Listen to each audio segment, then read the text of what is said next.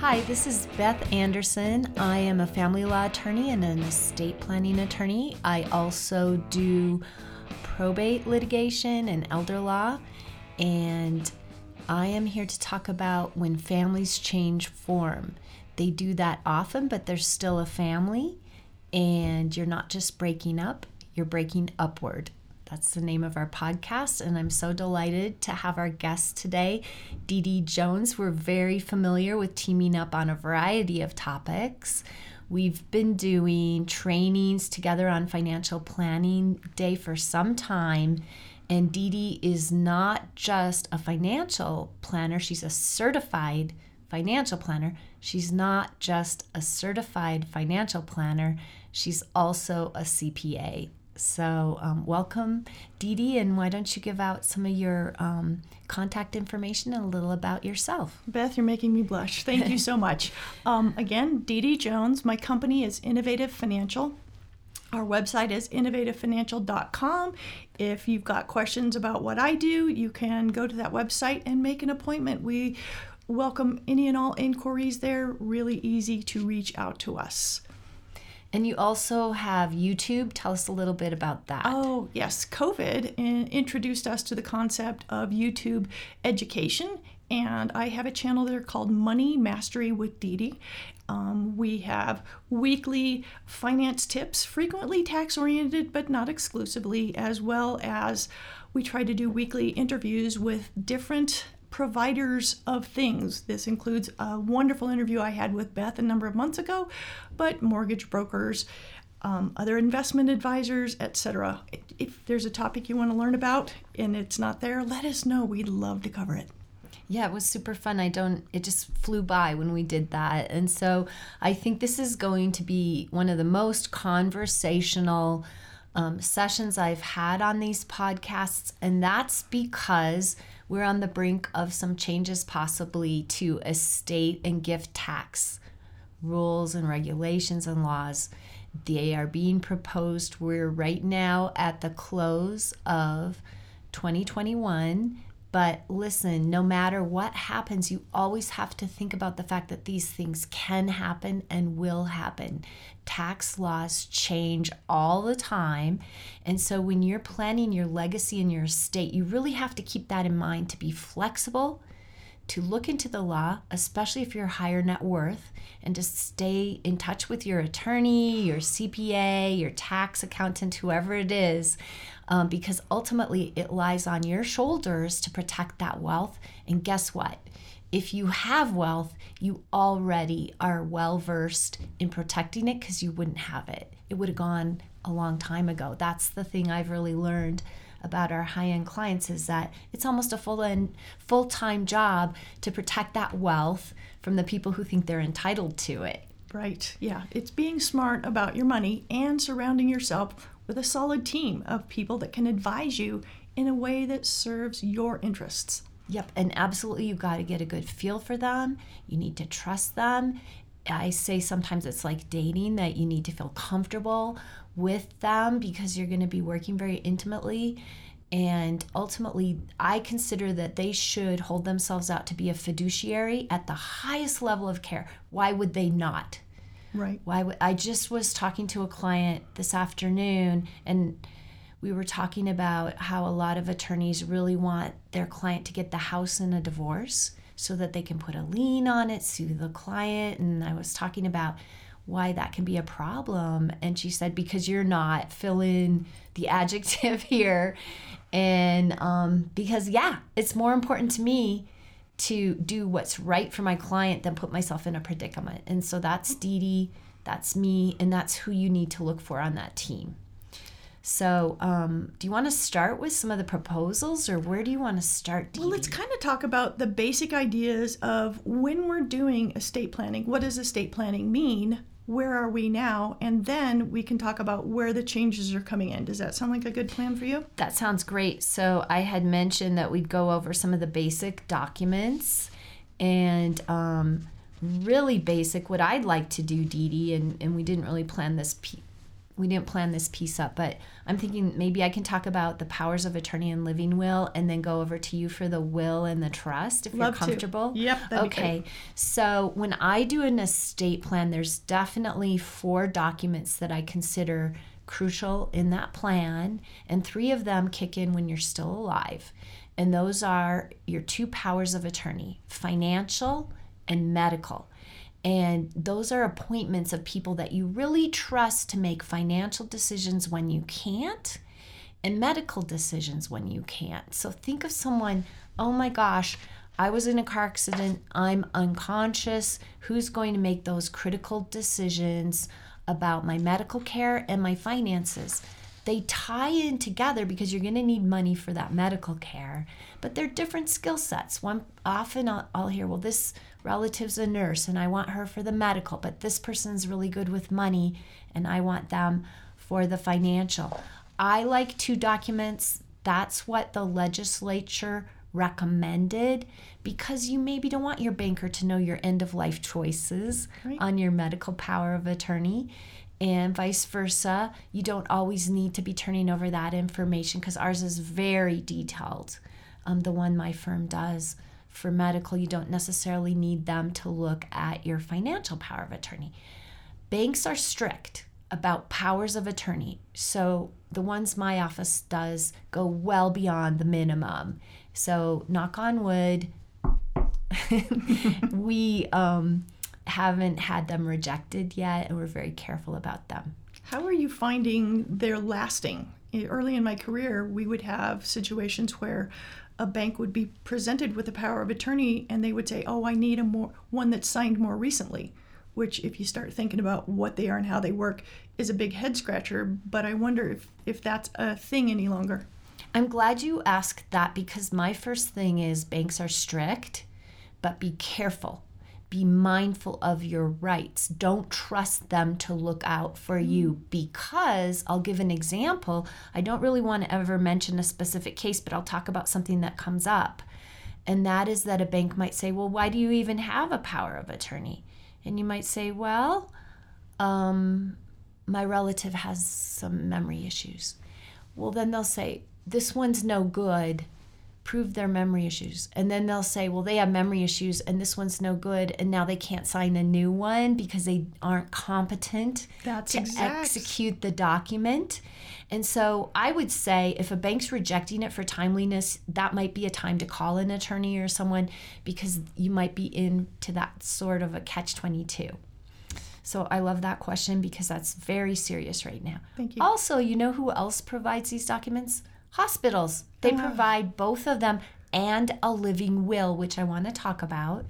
And that is where you're making your end of life choices. And a lot of times that won't be effective right away. It will kick in maybe 7 days.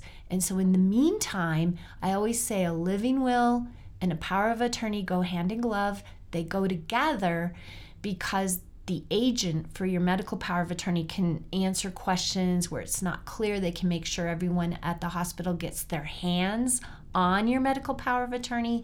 And they're the person that puts it into effect before it kicks in or where it's dubious. So I don't want to go on too long. But those are the 3 documents that work when you're alive. And then when you're deceased, and people forget this, they don't work anymore. So over to Didi. I'm sure you're waiting to hear more from her. I've been talking too much. But before we move, can you explain quickly the difference between the medical power of attorney and the living will? Because I think that's a point that is really easily confused. Sure. So a living will is a document that you sign that has your end-of-life choices, like, do you want a feeding tube? What kind of intervention do you want? How long is the feeding tube? If that's the only thing keeping you alive and you are going to die and maybe no brain activity, is it going to be 7 days so people can say goodbye, or 14? It's just written almost in stone. Okay. And then the agent is appointed by the power of attorney, and so it's essentially a document that appoints a person. Oh, okay. So those are the ones that work together. Yeah, so... Didi's not an attorney, but she knows a lot about wills and trusts, so I'm going to turn the hard stuff over to Didi for now. Yeah. It's only hard stuff if you make it hard, I think. So when we talk about estate planning, Beth already talked about powers of attorney and living wills. The other two big areas that are important to consider are your will and whether or not you might need a trust. Most of us have a really great idea of what a will is. It's basically gives information to the people who are living after you've left this earth what to do with the things you've left behind. It's really no more than that. Now, it's good to know that wills are governed state by state. So if you have one in Colorado and you move to Florida, there can be problems for you. So those of you planning on moving to a new state, be ready to redo your estate planning. Wills are really powerful documents. They can do an awful lot of things. If you have young children, you might want to have a springing or testamentary trust built into the will. That's not the kind of trust I'm going to talk about in a minute. Those are important, but that's not where some of the new tax law is going to come into changing. Now, trusts come in two flavors. They can replace wills or they may not replace wills. Let's talk about one most of you have run into at one point in your life, probably, and that's a revocable living trust. If you have any friends that have ever lived in California and had this conversation, every single one of them will say, oh, you need a revocable living trust. And I'm here to tell you, if you live in California, that advice is absolutely correct. A lot of other states, it's more nuanced than that. And Beth can give you some great advice as to whether or not in Colorado that's going to make sense for you.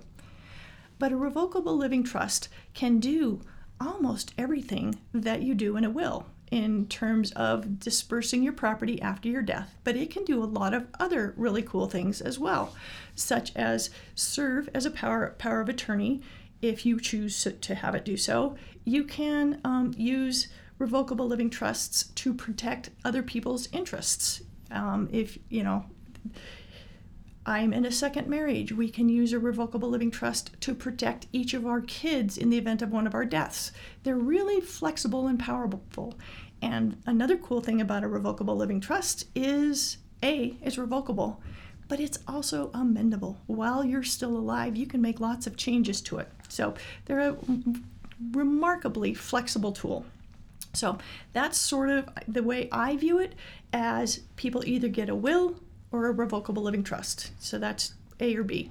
Although when I do a revocable living trust, and I think all attorneys, we do what's called a pour over will that goes with it. The two go together, and that's going to catch all the things that might not be conveyed into the trust, because that's the piece that people always forget. It's not in the trust unless you put it in the trust. So, so as a financial advisor, that's a big service that we provide for folks. If they go get a revocable living trust, most attorneys, that's not their cup of tea to go deal with all this stuff. So we get the document and we say, okay, here's how it's titled. Here's all the things we know that you own. Let's get everything titled properly so that it's inside that trust so that you get full value for the money you paid for the trust. So the pour-over will is when you haven't done full care and feeding of the trust. So care and feeding of a trust is a big fat deal. Just putting it out there. All right. Yep. True. Okay. Yeah. So now we have an entirely different class of trusts, which I would suggest really relate to folks with higher levels of assets who are generally concerned about estate taxation. Now, right now we have an estate tax exemption that's very, very high. It's being considered to being cut in half, but right now it's over $11 million per person, $22 million plus for a married couple. That can be shared with a married couple, so really, really, really easy to avoid estate tax these days. However, the new tax proposal is suggesting that be cut in half to something around $6 million and 12 for a married couple. I don't believe that there's any issues around it being shared by a couple, that will still be in place. Yeah, so we're kind of guessing, but I think that it's starting to distill down where we have a pretty good idea what's a little more seriously being considered. Right. And it was these amounts not long ago. It was doubled, and then now it's going back to what it was before. Exactly. And it's reverting to where it was prior to that. So we don't know for sure, but it's looking that way. That's what's proposed. Yeah. And actually, starting right now, for the next couple of minutes, everything I say is what is being proposed and how it might affect you. We're recording this late in October. We expect that if this law gets passed, it'll probably be signed somewhere in December. So there's a window of opportunity that if you fall into one of these categories, immediately contact your attorney to amend documents that you have or set up documents that you don't already have to take advantage of current law, because new law will not be as favorable. What I've been hearing is that it could be effective as early as January 1st, 2022. Okay, I've heard even earlier than that. It depends on when that gets signed into law. The minute that the president's pen hits that paper, that's when it takes effect. So everything I've heard, they were proposing that it wouldn't be effective, I'm hoping, until 2022, but even then, that's so rushed. It is really fast. Yeah, so I think Didi and I are on top of it all the time, and it's just something to think about. If it affects you, don't delay. Yeah, get on it. Yeah, that's really my message. So the big piece now in the proposed tax law, you will have heard they're looking to increase taxes on families that earn more than $400,000 at the individual level or $500,000 for married filing jointly. Not news. We get all that. There's a change to the estate tax exemption, which we just talked about. But the big piece that is changing, that is having the estate planning attorneys and the financial planners all up in arms, is how they're changing the trusts. Under the proposed plan, the grantor trusts, if you have one, you know what I'm talking about, grantor trusts will be included in the grantor's estate when they die. And distributions from grantor's trusts will be subject to gift tax, and sales between the grantor and the trust will be fully taxable, which basically says grantor trusts don't exist anymore. Yeah, like why bother? Why bother? Now, grantor trusts is an umbrella term for all sorts of trusts. You might have heard of an ILIT, which is a life insurance trust. These were really popular back when the estate tax exemption was $675,000. If you're old enough to remember that, yeah, that was pretty wild. Everybody was setting up life insurance trusts back then to pay for the tax burden that would happen. But that there won't be an ability to add money to existing grantor trusts without jumping through a number of hoops, which are too detailed for us to go into in today's interview. But we also have intentionally defective grantor trust, IDGTs, which are set up so that the income is taxed to the grantor while they're alive. And then they have spousal lifetime access trusts, SLATs, which if a spouse dies, the remaining spouse has access to that trust. And then grantor retained annuity trust, which is a way of being charitable. You put the money in with the agreement that when you die, what's left in the trust goes to the charity, but in the meantime, you get a certain amount of income each year from that trust. All of those trust strategies are on the chopping block right now. And you can tell by how they're structured and the dollar amounts that we're talking about, this isn't a common strategy, but it's a popular strategy if you are looking to be subject to estate taxes. So, yeah, I mean, I'm just even now peeking at my phone at just what the latest things are coming down. Yeah. So I'm sure you're all like us, waiting with bated breath, following those texts. Right. And if you are, oh my gosh, I'm sorry. But if you're not, it's something to think about. So we've had ways for the very, very wealthy to put money in a bucket, still get income off of it, be charitable, and not have to pay tax on it.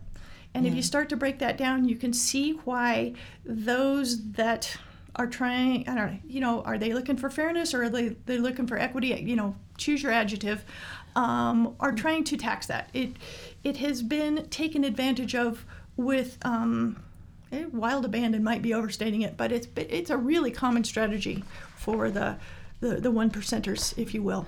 And for my clientele, I mean, we have all income levels from poverty to some people that exceed the $22 million net worth in their estate. But I have quite a few clients that are kind of in that middle ground where they did not have to do estate and gift planning because their net worth as a couple might be over $6 million but under the 22 or just like they know their estate's going to grow, and so they're nervous about what is going to happen to them. And we've been in far more restrictive regimes when it comes to estate planning. When I first started doing this around the turn of the century, like I mentioned, we had an estate tax exemption of $675,000, even adjusted for inflation, what would we be talking, $1.5 million. So imagine that was our estate cutoff right now. It was talked about that it could be. That didn't fly very long. I think that's not really going to happen. Well, but do the thought experiment. If that were now, how crazy that would be. You know what that would do? That would make you and I some of the busiest people in the country trying to plan around that. I feel like it right now, actually, with these stuff. But there's plenty of time, but I would not procrastinate. Right. And then for everyone, I just want to do a little bit about how I divide trusts for my clientele. Yeah. And so Didi mentioned a trust, which we call many things: a grandparent trust, a parent trust, a springing trust, a residuary trust. And that's in your will. So when I do an estate plan, I just include it in the will. Mm-hmm. And that allows usually children to inherit. And by children in our culture, that means up to usually 25 years of age. They're not minors, but you may not want them to inherit a whole chunk of money. The statistics are they probably will spend through it in 3 years or less. Now, I've heard a rule of thumb of maybe a third, you know, 20, 25, and 30 or spread out like that of the inheritance. Is that what you see these days? Sometimes the way we write ours is you have money for a reasonably priced car, education, a wedding, relocating for your job, things like that are pretty modest, like a reasonably priced car. And then having kids that are in their 20s, I think that's about, you know, when you can rent a car and you're a little more thoughtful, that's the ballpark age somewhere. I've seen it as young as 18, as old as no end, really, because maybe they have Medicaid issues or something that they can make those choices for themselves. That's a whole separate topic, so we'll come to that in a minute. And that's not a Medicaid trust, but one where you're thinking about, and that's included in the will, and it doesn't happen until you die, but you can do a lot of planning. Then there's a revocable living trust that Didi talked about, and then there are the irrevocable trusts where you can't get that money back. There are some technical rules around that, but essentially you're partying with your control over the trust, and that's usually for estate and gift planning or maybe to become eligible for something like Medicaid. Right, yeah, so planning around Medicaid is its own specialty. Just know that there's a 5-year look back, and it's pretty tough. Basically, Medicaid is designed to support the medically indigent. Now, look in the mirror. If you think this applies to you, look in the mirror and say to yourself, is this person indigent? Most people are not willing to say yes. So it's a tough corner of the world to plan around. It's not the impossible. Number one cause of bankruptcy is what I've heard is medical bills. Medical bills, yes. Long-term care, not necessarily. But because of the way I see it with my parents already affecting the long-term care. I've seen people impoverished, and there is kind of a share program where you're allowed to keep maybe $120,000. A family home and a car. Yeah, and your basics, but also a little bit of cash as well if you go through the Medicaid share. And then there's a program on how much income the person in care can have and how much the community spouse can have. Oh, yeah. Can you tell I went through with my aunt and uncle? Yep, and I don't know if you know this, but I used to work with Medicaid and Social Security benefits with people in poverty when I was at Legal Services in New York. That had to be harrowing. Yeah, I saw some pretty rough stuff, but I also saw wealthy people impoverished. But yes, for a Medicaid trust, that's a whole different type of another trust. Podcast we do is what I'm suggesting. But yeah, that's fair. In fact, I always have a consultant when I do a Medicaid trust because I don't want to take on the liability. Yep. I go to the specialist as well. Yeah, I pay them myself because I don't want to stick my neck out that way. And then but anyway, those are the trusts that we talked about. So before we go on to our next phase, I really quickly wanted to do, every time I do a joke of the day, a lawyer joke. And I want to give a couple shout outs. I used to record these sessions with Chad Coleman of HeroSmith, and he had a studio and he relocated, but he's still running HeroSmith, which he can help with all sorts of things like social media, websites, podcasts, all that good stuff. He's still doing it. But since he relocated, we are now in the home of Chris and Steve Seeley, and they're recording this podcast. They're going to work on it. They shoot videos. They do a phenomenal job. Their company is called Denver Film and Digital. Perfect. Yeah. Thank you for that. And so they're, I just want to give a compliment to them for helping me record my podcast so I don't have to invest in the equipment to do it, and help me get those up and running. Yes. So Chad's the one who said, don't do a lawyer joke. And then I heard him bragging about that I do a lawyer joke.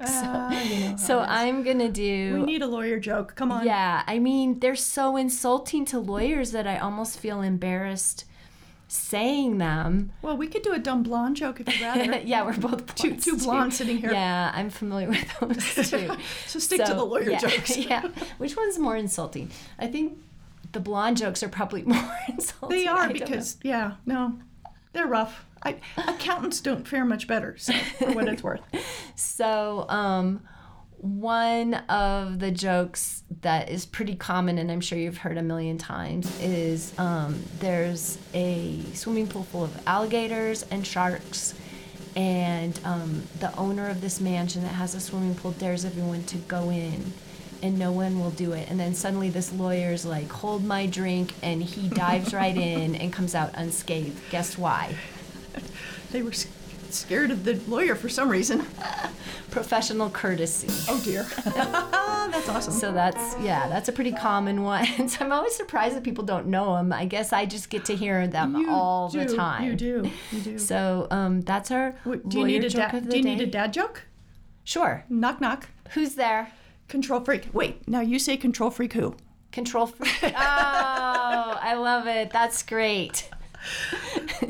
Anyway, that's a good one. Yeah, that's cool. Good. So that's our lawyer joke of the day, and now we're going to have a question of the day, and I kind of like to have two questions of the day because Didi can handle it. So one of my questions of the day is, just as an accountant and a financial planner and all these hats you wear working with people day in and day out, like, what is something you want people to know that they don't know about your professions and what you offer? What people don't realize is there's many, many, many ways to get help financially. There's, read it yourself, the doctors call it Dr. Google, we call it, CPA Google, I don't know, we don't really call it that. If you're a self-starter, that's a great way to go. That's not actually bad, and a lot of folks are well served that way. There are salesmen, and then there are advisors. And so I think it's super critical for folks to start understanding the difference between the people who are salespeople and the folks who are fiduciary. So we've used the word fiduciary in the past, but those are the folks who are obligated by law to put your interest ahead of their own. It's a higher standard, and in most cases you're better served. Not always, but most cases. That's what we want to do. And I want to help people understand that they have choices, and there's a lot of choices out there. Yeah, that's great. And just like, don't be afraid to pick up the phone and make that call. There's no charge for just asking the first question. And for heaven's sake, interview several. Get a sense. When I deal with folks, I joke that, talking about your financial life is right up there with talking about a sex life. I have no interest in your sex life, believe me. But I understand that talking about your financial life is really personal. People come with, it's emotionally laden. It's very loaded for some folks. There's shame, there's sadness, all sorts of things come with it. And we get that, and we take the planning process at the pace that our clients need to work at, and not everybody is set up to do that. Well, sometimes I didn't want to call a financial planner because I felt like I didn't have enough savings, especially after I got divorced. We were savers, we didn't have debt, and we had credit cards that we paid off every single month, and all of a sudden I kind of lost a lot of what I owned. Yeah. And I needed to make use of it for my kids and a variety of reasons. And I was embarrassed. Of course. Yeah. Like I said, there's so much shame around money. Not only are there different kinds of advisors, there's different ways that advice can be shared with you. We offer a very inclusive package of helping our folks, because we're doing financial planning, investment management, and tax preparation all rolled together. There's a lot of value for folks with a certain level of complexity to have that all built in.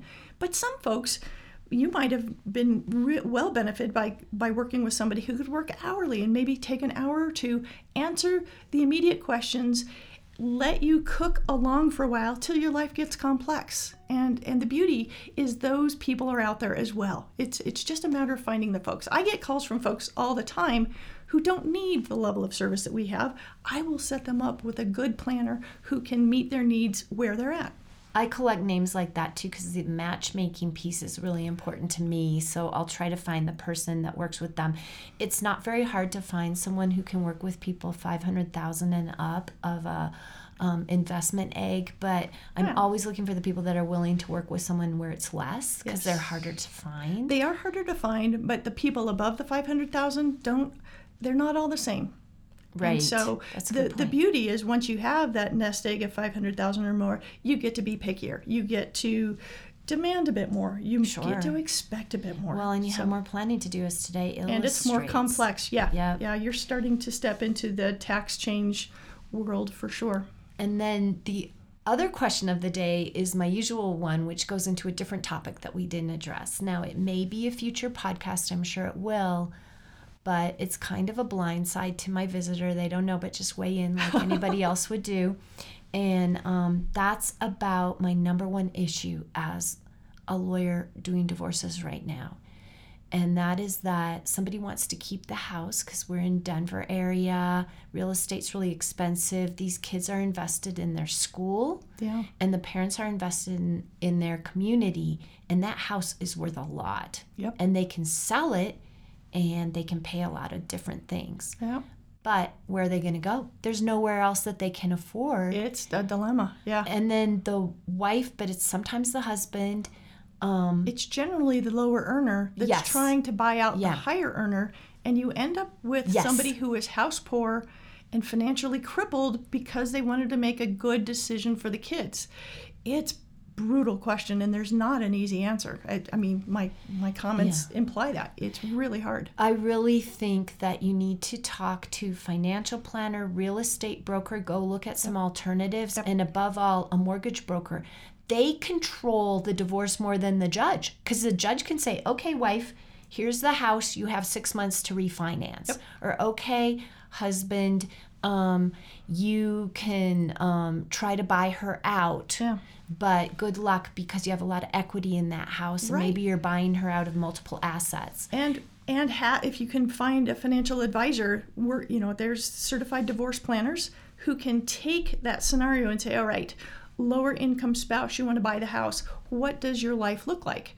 Do you ever get to a point of financial freedom? And a lot of them don't. They might be one of those that does, but it's really valuable to be able to put that on paper and kind of see where it goes. Well, and candidly, when I got divorced, I was told, hold on to that house no matter what. And it was the worst advice. And so I've helped rescue many people from making a bad choice. Listen, if you can keep the house and buy out the other person, and you're looking at all these contingencies like your debt to asset ratio and the very volatile market where houses right now are going up, up, up. It's leveling a little, but just be mindful that if you cannot refinance the house and buy the other person out, then it really doesn't matter if a judge gives you the house, because you won't be able to handle it, and that house will be sold. And I think the judges know it, so they're more inclined now than ever to have people being made to sell the house. Forced to sell. But I love your idea of having everyone work in conjunction, because I hadn't really thought about that.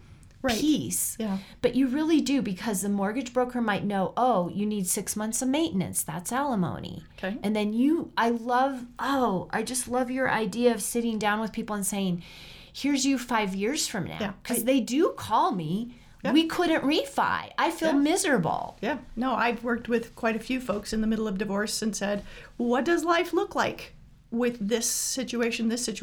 A lot. I mean, that comes down to dividing up assets in a divorce. And $1's not necessarily $1. I mean, everything that's part of that marriage has different costs associated with it, tax effects, etc. So again, that's probably another podcast entirely, but it's a big deal.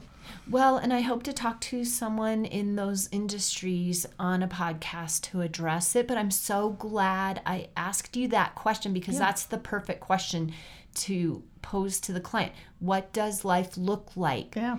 I'm here to tell you, I've never had someone come back, I can afford my house, I can afford my mortgage, I'm investing money, I'm saving, I'm working, I'm miserable. Never. And the kids aren't miserable. Yeah. Even though they have to, maybe it's yucky, like go to a new school and start over and leave their home, and they'll tell you, I don't want to, but they're going to be miserable if they 6 months from then have to leave anyway. Or they stay and that custodial parent is struggling so hard to make those payments that life is miserable. Yeah, house poor. That's true too. So we talk about decisions that are spreadsheet choices and others that are affairs of the heart.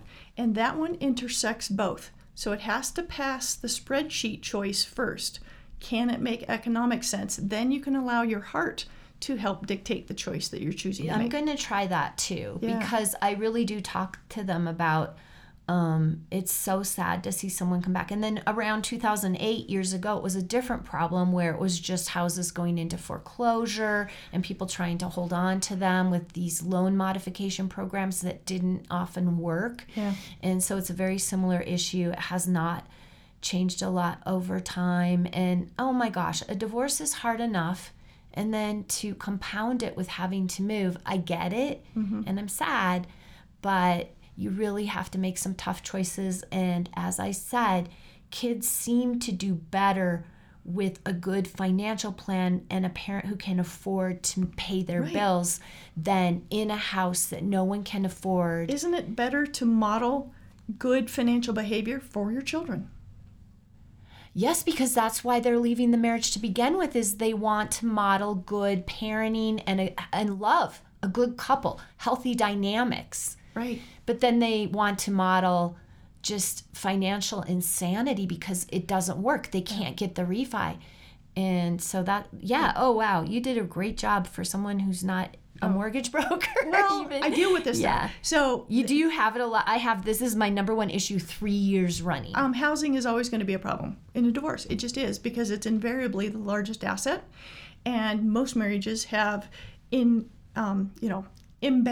income. Somebody earns more than the other one. That's always going to be the case. Now, have you run into a gray divorce where somebody does a reverse mortgage to get things settled?